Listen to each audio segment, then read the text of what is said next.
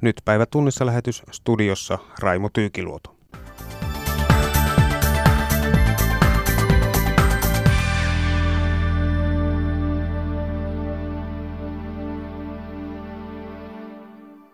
Tasavallan presidentti Sauli Niinistö tapasi tänään valkoisessa talossa Yhdysvaltain presidentin Donald Trumpin. Britanniassa pääministeri Boris Johnson on kertonut konservatiivien puoluekokouksessa uusimmasta Brexit-suunnitelmastaan. Ja postin toimitusjohtaja Heikki Malinen on eronnut tehtävästään. Tässä aiheita.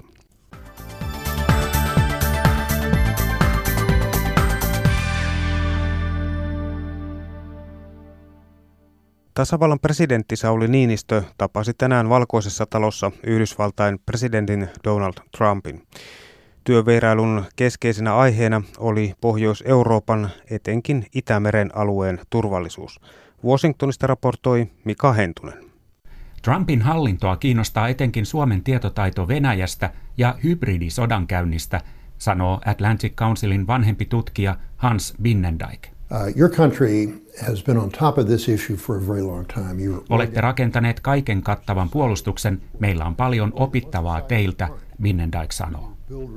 Suomalaiset taas voisivat Binnendijkin mielestä ottaa oppia amerikkalaisista varoitusjärjestelmistä. Binnendijk on työskennellyt neljän presidentin neuvonantajana ja konsultoi Trumpin kansallisen turvallisuuden neuvostoa.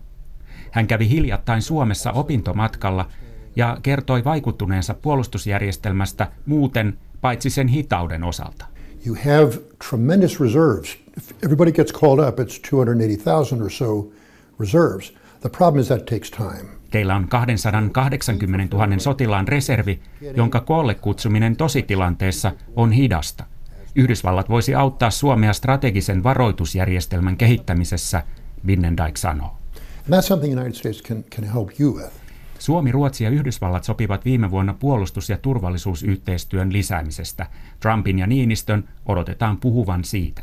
And so we have to find ways to strengthen that. Uh, And I think we can do it without um, unnecessarily provoking Moscow. Tätä yhteistyötä on syytä tiivistää ja uskon, että voimme tehdä sen Moskovaa ärsyttämättä, Binnendijk sanoo. Konkreettinen asia, jonka Trump voisi Suomelle luvata, olisi esimerkiksi Naton ulkopuolisen valtion suosituimmuusasema turvallisuusasioissa. Se helpottaisi tutkimusyhteistyötä ja puolustusteollisuuden kaupankäyntiä. Siten myös hävittäjähankintoja, jos Suomi päätyy ostamaan koneita Yhdysvalloista. Yhdysvaltalaiset tarjoavat Suomelle F-35 ja Super Hornet-hävittäjiä. Trump saattaa nyt rummuttaa niiden puolesta, kun Niinistö vierailee valkoisessa talossa. I'm not sure. Uh, he's a pretty good businessman.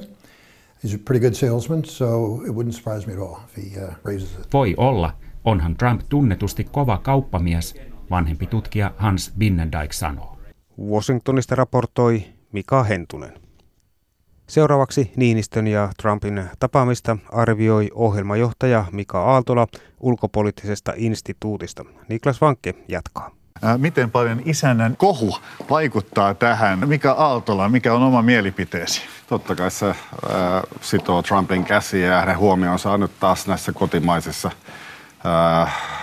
sekasotkuissa, mitä hän on itse aikaan saanut. Tuossa Müllerin tutkinnot kun loppui, hänellä oli hetken aikaa vapaammat kädet, mikä hän sen käytti. Oli esimerkiksi Ukrainan presidentin painostukseen ja siitä sitten seurasi uusi sotku ja nyt hänen käteensä on sidottu sitä kautta, että kaikkeen mitä hän tekee kiinnitetään tavatonta huomiota. Niin, Trump ja Niinistö kohtasivat ensimmäisen kerran valkoisessa talossa vuonna 2017. Sen jälkeen he ovat kohdanneet useammankin kerran.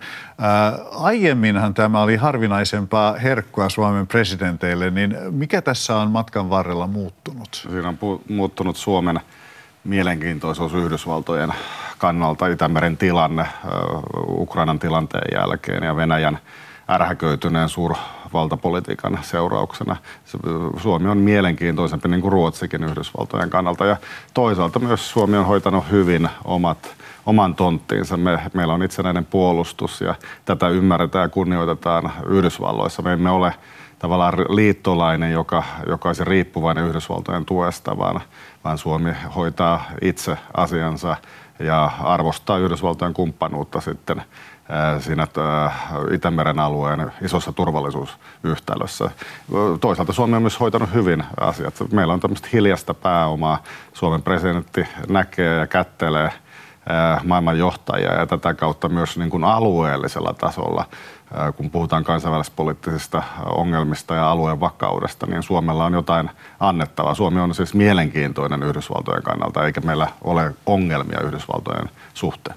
Mm, joo, tosiaan Sauli Niinistö hän on tavannut muitakin valtiojohtajia tässä, esimerkiksi elokuussa venäläisen virkaveljensä Vladimir Putinin ja, ja syyskuussa Ukrainan uuden presidentin Volodymyr Zelenskin.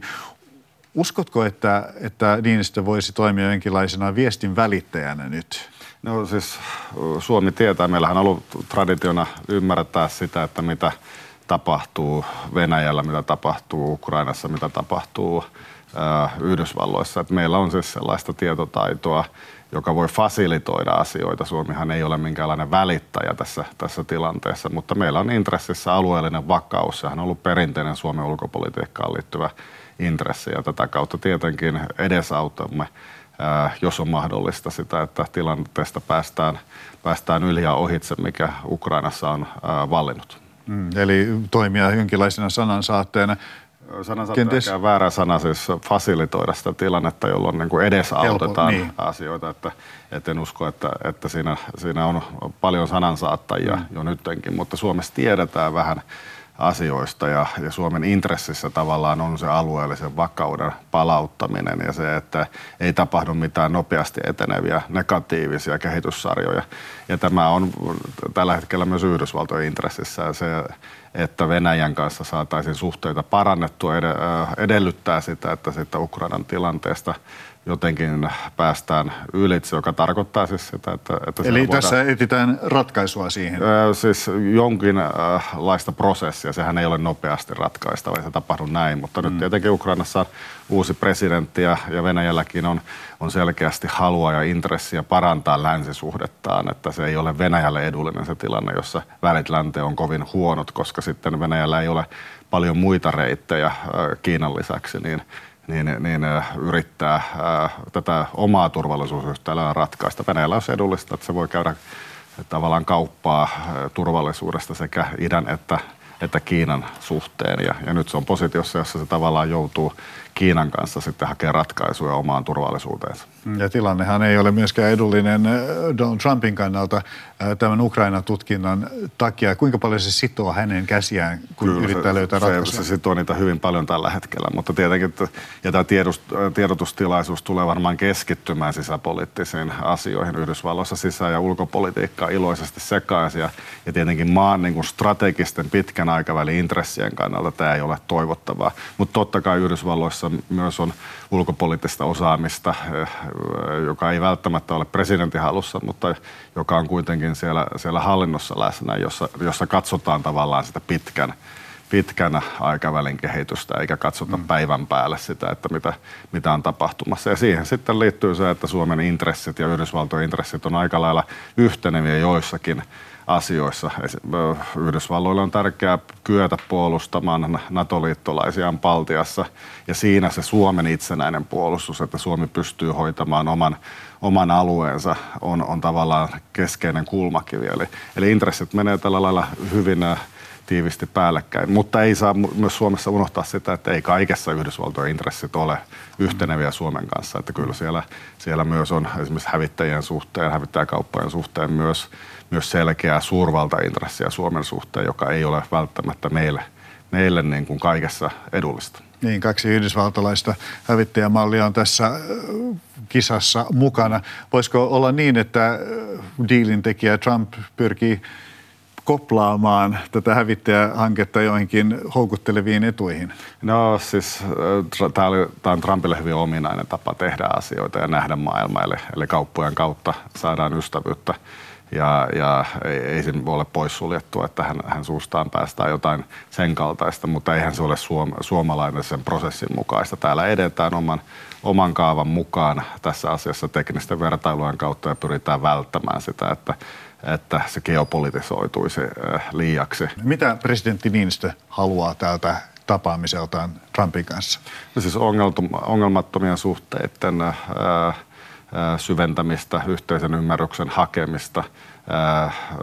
Suomen ja Yhdysvaltojen suhteet on, on Suomelle tärkeitä, mutta myös tämä alueellinen aspekti, että se alueellinen vakaus on keskeisesti Suomen intressissä ja siinä pitäisi nyt päästä, päästä jotenkin etenemään, erityisesti tästä Ukraina kysymyksessä ja, ja siihen haetaan niin kuin uusia malleja ja pikkuhiljaa ehkä päästään eteenpäin. Tässä on nyt positiivinen vaihe ollut päällä viime, viime kevästä lähtien jota on vahvistanut tämä Ukrainan uusi presidentti ja, ja ehkä myös Venäjän uusi asenne. Myös Ranska on ollut hyvin aktiivinen tässä, että saataisiin normalisoitua Venäjä-suhdetta. Mm. Äh, tässä tiedotteessa sanottiin näin, että, että tuota, Trump ja Niinistö keskustelevat mahdollisuuksista lisätä yhteistyötä Suomen ja Yhdysvaltain välillä muun muassa arktisen alueen turvallisuuteen liittyen. Kyllä. Arkti... Mitä se käytännössä sitten tapahtuu? Itämeren ohella tämä arktinen alue on hyvin, hyvin tällä hetkellä hankala, koska sielläkin suurvaltapolitiikka on nousussa.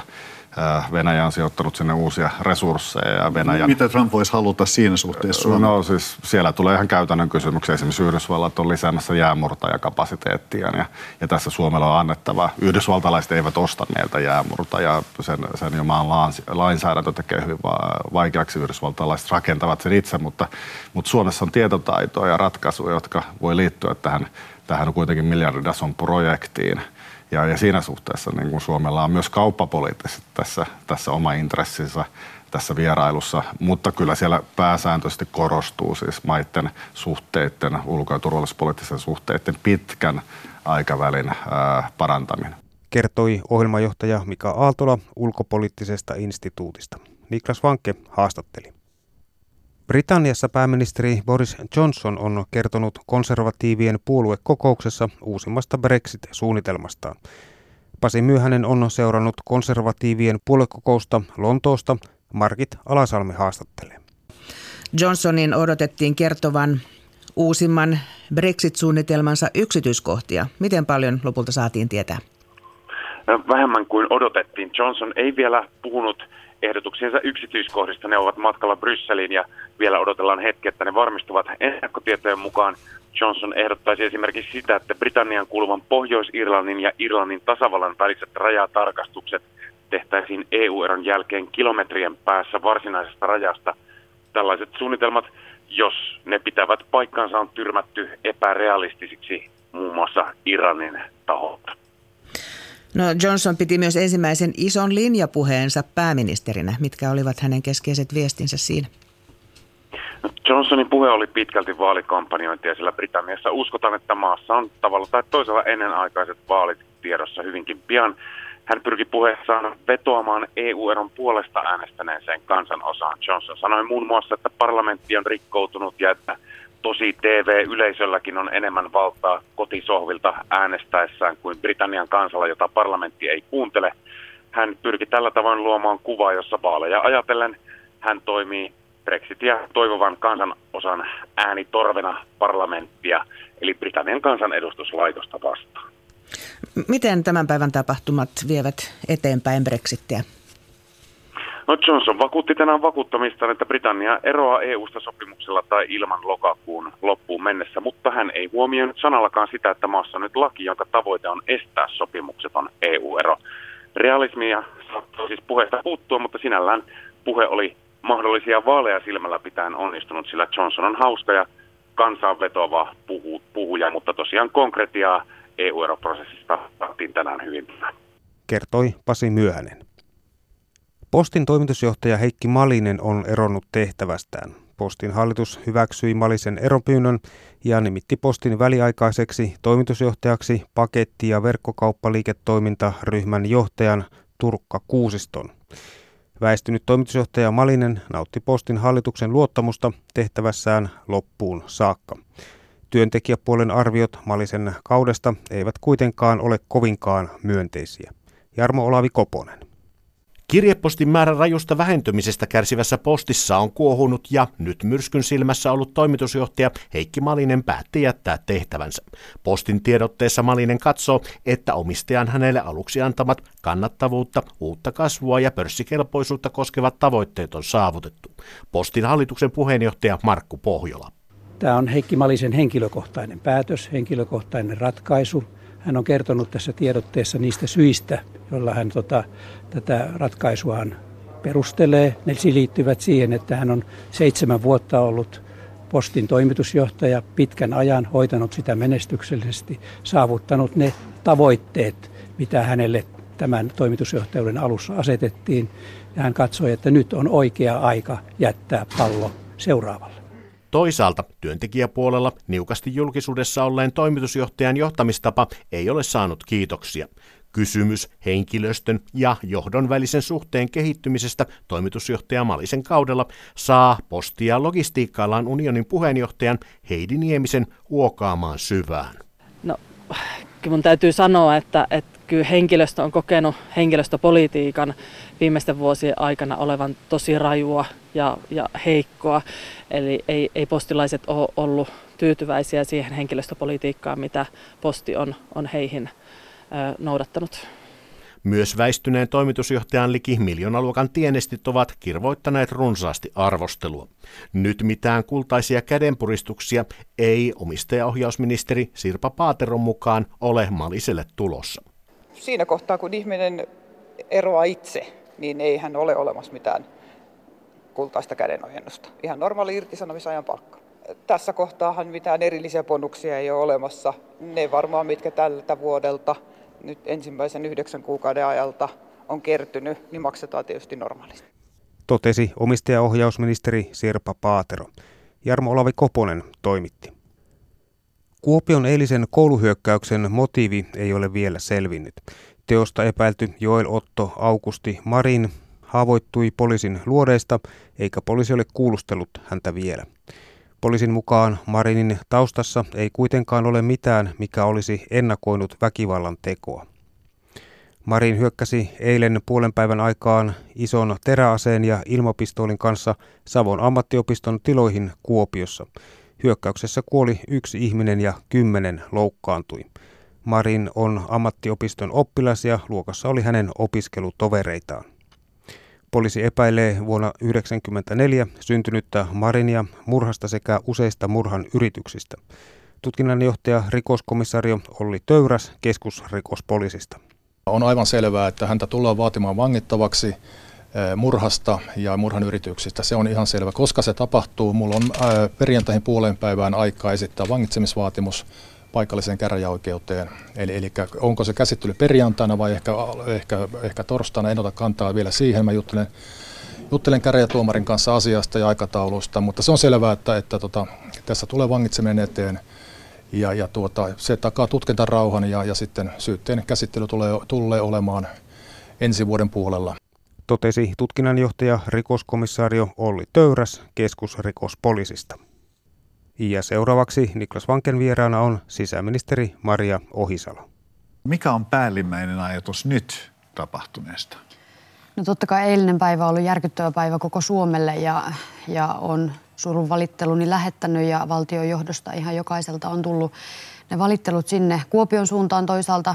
Siellä on ollut sekä niin kuin uhrit että heidän omaiset, mutta kaikki pelastustyöntekijät, poliisit, jotka on tehnyt valtavan tärkeää työtä siinä, että, että tekijä on myös saatu nopeasti kiinni ja uhrit sitten myös hoitoon. Mutta eihän tällaista pitäisi tapahtua tässä yhteiskunnassa eikä missään. Väkivallalle pitäisi olla ihan selkeästi nollatoleranssia. Meillä on tosi paljon tehtävää tässä. Joskin painotan myös sitä, että Suomi on edelleen yksi maailman turvallisimmista maista. Mm, tosi paljon tehtävää. Avaatko vähän? No tarkoitan sitä, että, että ylipäätään kouluissa varautumissuunnitelmat, ohjeet, niistä on viimeisen päälle päivitettyinä ja sitä työtä myös nyt tehdään, että kouluissa, oppilaitoksissa tiedetään, että miten tällaisiin tilanteisiin voidaan reagoida ja, ja sellaista harjoitustoimintaa myös ihan käytännön arjessa on viranomaisten välillä tehtävä, että mm. osataan varautua paremmin. Ja ylipäätään tietysti tehtävää siinä, että niin kuin on painottanut, että kukaan ei saisi tässä yhteiskunnassa jäädä ulkopuolelle että tuntuu, että viimeinen keino on tarttua tällaiseen niin kuin raukkamaiseen tekoon, niin tällaista ei meillä saisi tapahtua. Ja siinä mm. hyvinvoinnin kasvattamisessa on tosi paljon tekemistä meillä. Mm. Tässä hyökkäyksessä oli erikoisena piirteenä tämä, tämä teräaseen, tämä sapelin käyttö. Muutoinhan tämä aika paljon muistutti näitä aiempia kouluhyökkäyksiä, niin mitä ajatuksia tämä herättää?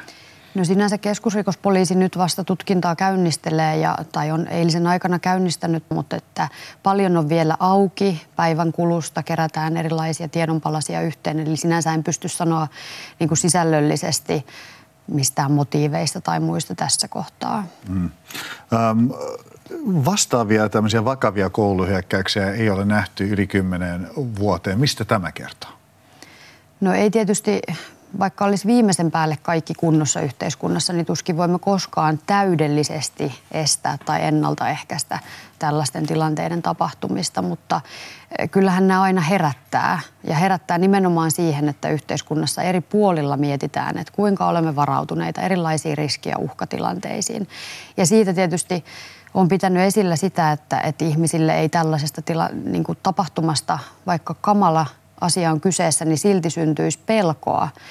Tai, tai just sitä pelkoa siitä, että voiko oppilaitoksiin mennä turvassa, niin kyllä voi. Ja tässä yhteiskunnassa todella viranomaistyö pelaa. Niin kuin nähtiin eilen, että voi olla, että meillä olisi ollut paljon vakavampi tilanne vielä käsillä, jos viranomaiset ei olisi ollut niin nopeasti paikalla kuin he nyt oli siellä. Hmm. Lannistua ei saa. Aihe, aiheuttaako tämä tapaus uusia toimenpiteitä esimerkiksi näihin varotoimenpiteisiin? No toki just tämä, että, että varautumissuunnitelmia mietitään ja ohjeita päivitetään. Katsotaan, että ollaan varmasti tässä päivässä. Ja, ja totta kai viranomaisten työ lähtien suojelupoliisista, että heillä on parhaimmillaan sitten myös tiedustelutietoa, jos, jos on erilaisia vaikka terrorismiin viittaavia aikeita tiedossa tai muuta. Eli, mm. eli myös se, että viranomaisilla tiedon kulku on mahdollisimman hyvää kaikissa tilanteissa. Ja tässä on pohdittu esimerkkinä aikaisemmin sitä, että onko sosiaali- ja terveysviranomaisten ja poliisien tietojen vaihto millä tolalla ja, ja kysehän ei ole siitä, että poliisi pääsisi johonkin järjestelmiin, vaan siitä, että jos sosiaali- ja terveydenhuollon puolella nähdään, että on tiettyjä viitteitä siitä, että et, et on eh, ikään kuin huolta aiheuttavia henkilöitä, niin, niin voitaisiin yhdessä vaihtaa tietoja ja olla varautuneita sitten ehkä paremmin. Keskusrikospoliisi on sanonut, että näitä kouluuhkauksia tulee aika paljon. Mitä se kertoo yhteiskunnastamme? No se kertoo pahoinvoinnista, siitä, että, että ihmiset ovat jollain tavalla ulkopuolella. Ja tietysti ajattelen, että poliitikkojen tehtävä on luoda sellaista yhteiskuntaa, jossa ihan jokainen voi kokea olevansa osallinen, kokea voivansa vaikuttaa. Ylipäätään, että ihmisillä on siinä arjessaan kokemus turvallisuudesta ja, ja luottamus siitä, että minä saan apua ja tukea, kun minä sitä tarvitsen tällaisen yhteiskunnan rakentamisessa meillä on aina tekemistä. Se ei valitettavasti koskaan ihan täysin valmis ole. Kertoi sisäministeri Maria Ohisalo. Niklas Vanke haastatteli. Suomalaiset elävät jo nyt niin paljon yli varojensa, että velkaantuminen voi olla uhka koko talouden vakaudelle. Tilanteesta on huolestunut valtiovarainministeriö, joka vaatii rajoituksia ylivelkaantumisen estämiseksi. Valtiovarainministeriön rahoitusmarkkinaosaston ylijohtaja Leena Mörttistä haastattelee Päivi Neitiniemi. Valtiovarainministeriö on niin huolestunut suomalaisten elämisestä yli varojen, että haluaa laittaa sille stopin. Kuinka velkaisia kotitaloudet ovat? Se velkaantuneisuus on kasvanut tasaisesti tässä vuosien varrella ja tietysti se, mikä oli erityisen mielenkiintoista, oli, että, että 2000-luvun kiihkeimmän kasvun jälkeen kasvu, velkaantuneisuuden kasvu jatkui vielä niinä hitainakin vuosina. Nyt ollaan semmoisen 127 prosentin tasolla, kun verrataan velkoja suhteessa käytettävissä oleviin tuloihin. No ylijohtaja Leena Mörttinen, katsotaan sitten tarkemmin niitä keinoja, mitä ehdottaa, tämä valtiovarainministeriön työryhmä ehdottaa. Niitähän on useita. Yksi on velkakatto, eli luottoja saisi olla enintään neljä ja puoli kertaa bruttovuositulojen verran, kun hakee uutta luottoa. Ylen sivulla on laskettu, että kun keskituloinen saa noin 3000 euroa kuukaudessa, hänelle myönnettävien lainojen yhteissumman pitäisi jäädä alle 170 000 euron. Millainen vaikutus tällä sitten olisi, jos tämä toteutuisi?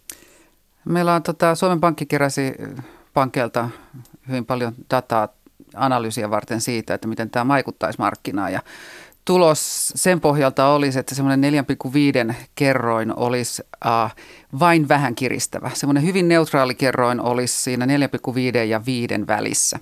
Että ollaan hyvin lä- lä- lähellä tasoa, jolla ei pitäisi olla merkittävää vaikutusta asuntomarkkinaan tällä hetkellä. Katsotaan tuloja ja, ja tota, kotitalouksilla tällä hetkellä on lainaa ja siitä sitten arvioidaan, että minkä verran sitten tulevaisuudessa kotitaloudet ottaisi. Niin ei pitäisi kiristää asuntomarkkinaa. No, mutta kuitenkin 170 000 ja verrattuna siihen, mitä suomalaisilla nyt on esimerkiksi sitä asuntovelkaa, niin minkälainen käppi siinä on?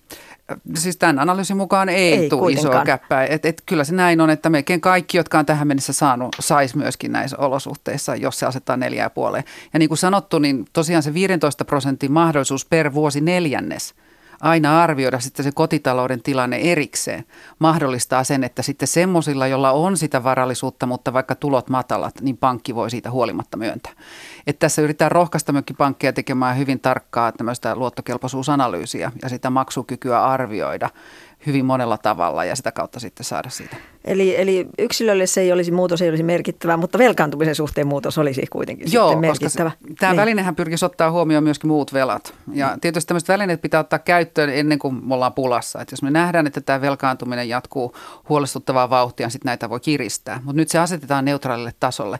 Ja se kyseinen väline ei ole pelkästään asuntolainoille, vaan siinä huomioitaisiin myöskin sen kyseisen kotitalouden mahdolliset talo yhtiölainaosuudet ja sitten sitä otettaisiin huomioon myöskin nämä tota, kulutusluotot sikäli kun ne on suuria, siis kaikki lainat. Ja varsinkin sitten, jos hakee kulutusluottoa, niin me ollaan nyt ehdottamassa sitten semmoista 20 000 rajaa.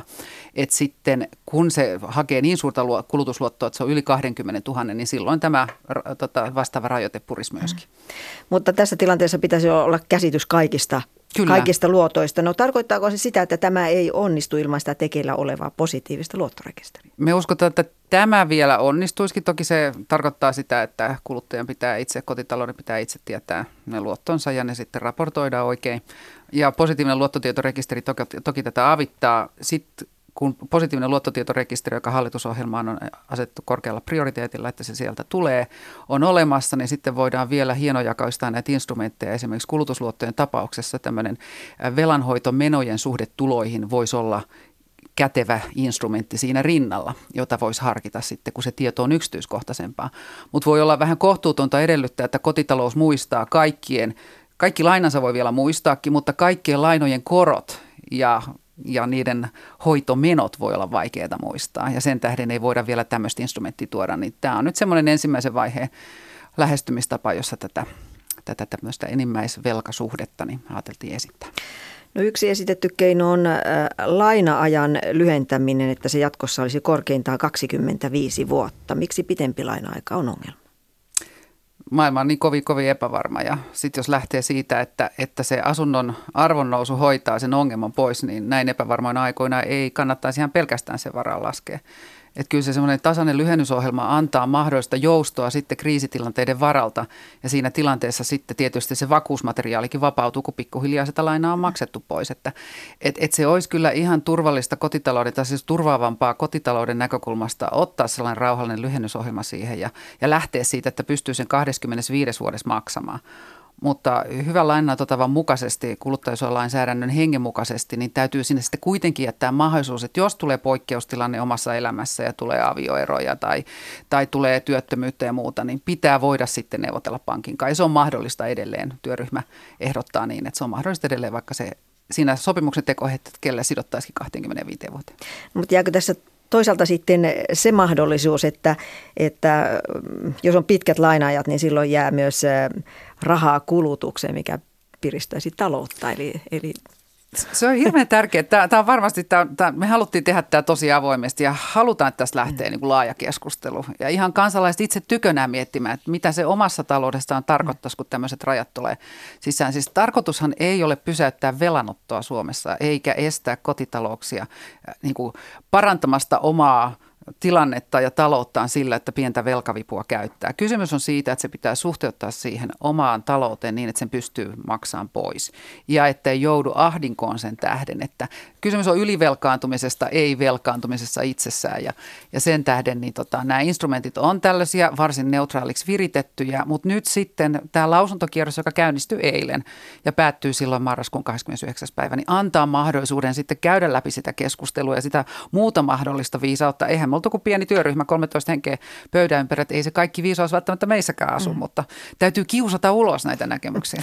No jatketaan vielä. No viime aikoina puhuttu paljon taloyhtiölainoista, joiden määrä on lisääntynyt tuntuvasti lyhyessä ajassa. Eli uusia asuntoja myydään alhaisella myyntihinnalla ja loppuhinta onkin sitten taloyhtiön lainaa. Ja riski on se, että jos joku ei sitä lainaa hoida, niin sitten se tipahtaa muiden asunnon omistajien niskaan. Onko tällaisia ongelmia jo käytännössä ilmennyt? Niistä jo laajasti raportoitu varmasti yksittäisiä tapauksia on. Se, se huoli on myöskin ollut se, että kansainväliset rahoittajat, joita näitä instrumentteja katselee, niin huolestuvat siitä, jos ei ymmärtä niihin liittyviä riskejä, jotka sitten yhteisvastuullisesti kannetaan. Että se on vähän se lainan laadun, se taloyhtiön lainan laadunkin kysymys, että sen pitää pysyä hyvälaatuisena, että se, se on sitten arvostettua myöskin sitten sijoittajien näkökulmasta niiden taseessa, sitä on. Ja, ja tota, se ongelma on semmoinen vähän muhiva. Et, ja jälleen kerran, kun meillähän käy usein niin, että me tehdään ne instrumentit vasta sitten, tai niistä ruvetaan puhumaan vasta sitten, kun se ongelma räjähtää kasvolle, kysytään, miksi ei mitään tehty. Ja nyt kun me ollaan tiedostettu se ongelma, niin nyt ne instrumentit täytyy ottaa käyttöön sitten, että voidaan ehkäistä, että se ikinä räjähtäisi suurissa määrin. Mm, millaisia rajoituksia sitten ehdotetaan verrattuna tähän nykymenoon? No meillä on semmoinen rohkea ehdotus, että se lainan määrä suhteessa niiden asunto-osakkeiden velattomaan arvoon niin rajoitettaisiin 60 prosenttiin. Ja ehkä se varmaan julkisuudessa niiden keskustelua aiheuttava ei välttämättä ole tämä, vaan enemmänkin se, että siinä olisi sitten kieltolyhennys vapaille viiden ensimmäisen vuoden aikana. Mm. Ja nykyään tuo, jos te esitätte 60 prosenttia, niin nykyään on? Pyörii semmoisessa 70 jopa 80 prosentissa mm. ollaan kuultu. Se varmasti vaihtelee aika paljon arvioi valtiovarainministeriön rahoitusmarkkinaosaston ylijohtaja Leena Mörttinen. Päivi Neitiniemi haastatteli. Ja tässä oli päivätunnissa lähetys.